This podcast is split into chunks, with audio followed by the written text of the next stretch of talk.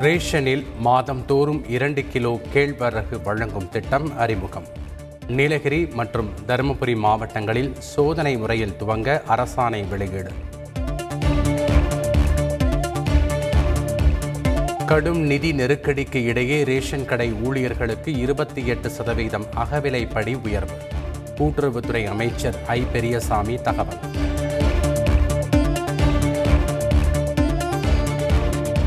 அக்னி பத் திட்டத்திற்கான வயது வரம்பு இருபத்தி ஒன்றில் இருந்து இருபத்தி மூன்றாக அதிகரிப்பு. தாய் நாட்டுக்கு சேவை செய்ய பொன்னான வாய்ப்பு என ராணுவ அமைச்சர் ராஜ்நாத் சிங் பேட்டி.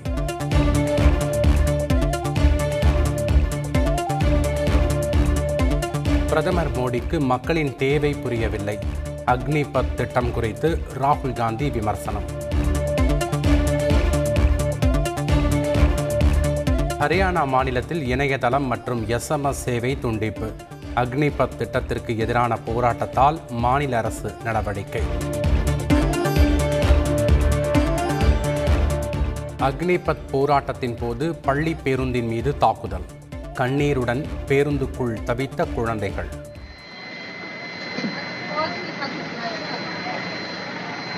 बेटा डर लग रहा है आपको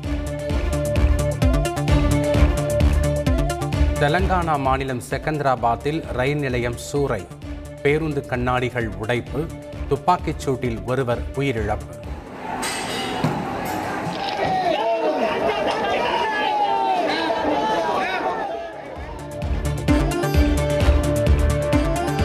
மலை சார்ந்த ஒன்றியங்களில் உள்ள ஆசிரியர்கள் மலையின் மேல் உள்ள பள்ளிகளில் ஓராண்டு கட்டாயம் பணியாற்ற வேண்டும்.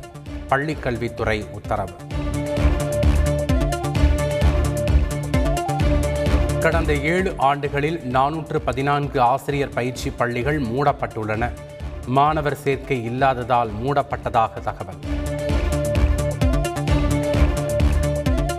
மேகதாது உள்ளிட்ட விவகாரங்கள் குறித்து விவாதிக்க ஆணையத்திற்கு முழு அதிகாரம் உள்ளது.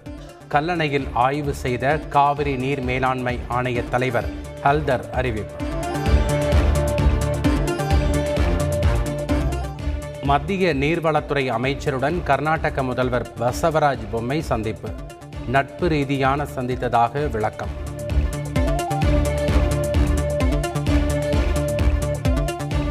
எண்பது சதவீத வாக்குறுதிகளை நிறைவேற்றியுள்ளதாக முதலமைச்சர் ஸ்டாலின் பெருமிதம். மீதமுள்ள இருபது சதவீத வாக்குறுதிகளையும் விரைவில் நிறைவேற்றுவதாகவும் உறுதி.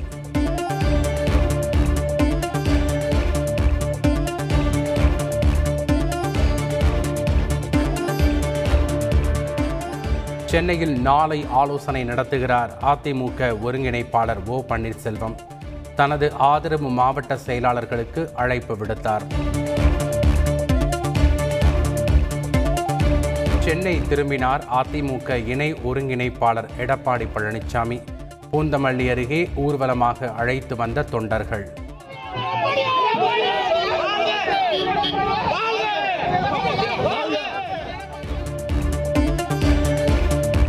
ஒற்றை தலைமை கோரிக்கை தவறு இல்லை. அதிமுக மூத்த தலைவர் பொன்னையன் கருத்து.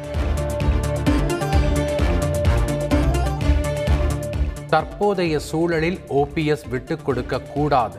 சென்னையில் அதிமுக ஒருங்கிணைப்பாளர் ஓ பன்னீர்செல்வத்தை சந்தித்த பின் தனி அரசு பேட்டி. அதிமுக பொதுக்குழு கூட்டத்திற்கு தடை கோரி வழக்கு. திங்கட்கிழமையன்று விசாரிப்பதாக சென்னை நீதிமன்றம் உத்தரவு. அரவக்குறிச்சி தேர்தலில் ஓட்டுக்கு பணம் கொடுத்தவர் அண்ணாமலை. அமைச்சர் செந்தில் பாலாஜி குற்றச்சாட்டு. ஒரே ஆண்டில் பத்து சாமி சிலைகள் மீட்கப்பட்டதாக சிலை கடத்தல் தடுப்பு பிரிவு டிஜிபி பேட்டி. மேலும் நாற்பது சிலைகளை மீட்க நடவடிக்கை எடுத்து வருவதாகவும் தகவல். சென்னையில் கைதி மரணம் தொடர்பான விசாரணை துவக்கம்.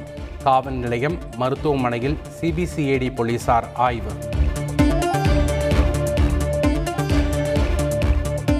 நாடு முழுவதும் இதுவரை நூற்று தொன்னூற்றைந்து கோடியே அறுபத்தி ஏழு லட்சம் தடுப்பூசிகள் செலுத்தப்பட்டுள்ளன. மத்திய அமைச்சர் மன்சுக் மாண்டவியா அறிக்கை.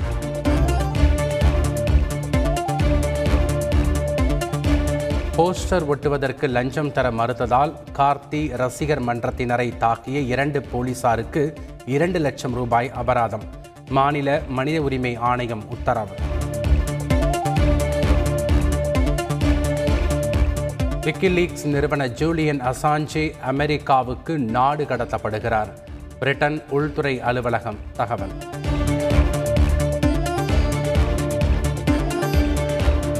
மாமல்லபுரத்தில் நடைபெறும் செஸ் ஒலிம்பியாட் போட்டிக்கான ஜோதியை வரும் பத்தொன்பதாம் தேதி பிரதமர் மோடி ஏற்றி வைக்கிறார். தமிழ்நாடு விளையாட்டு மேம்பாட்டுத்துறை அமைச்சர் மெய்யநாதன் தகவல்.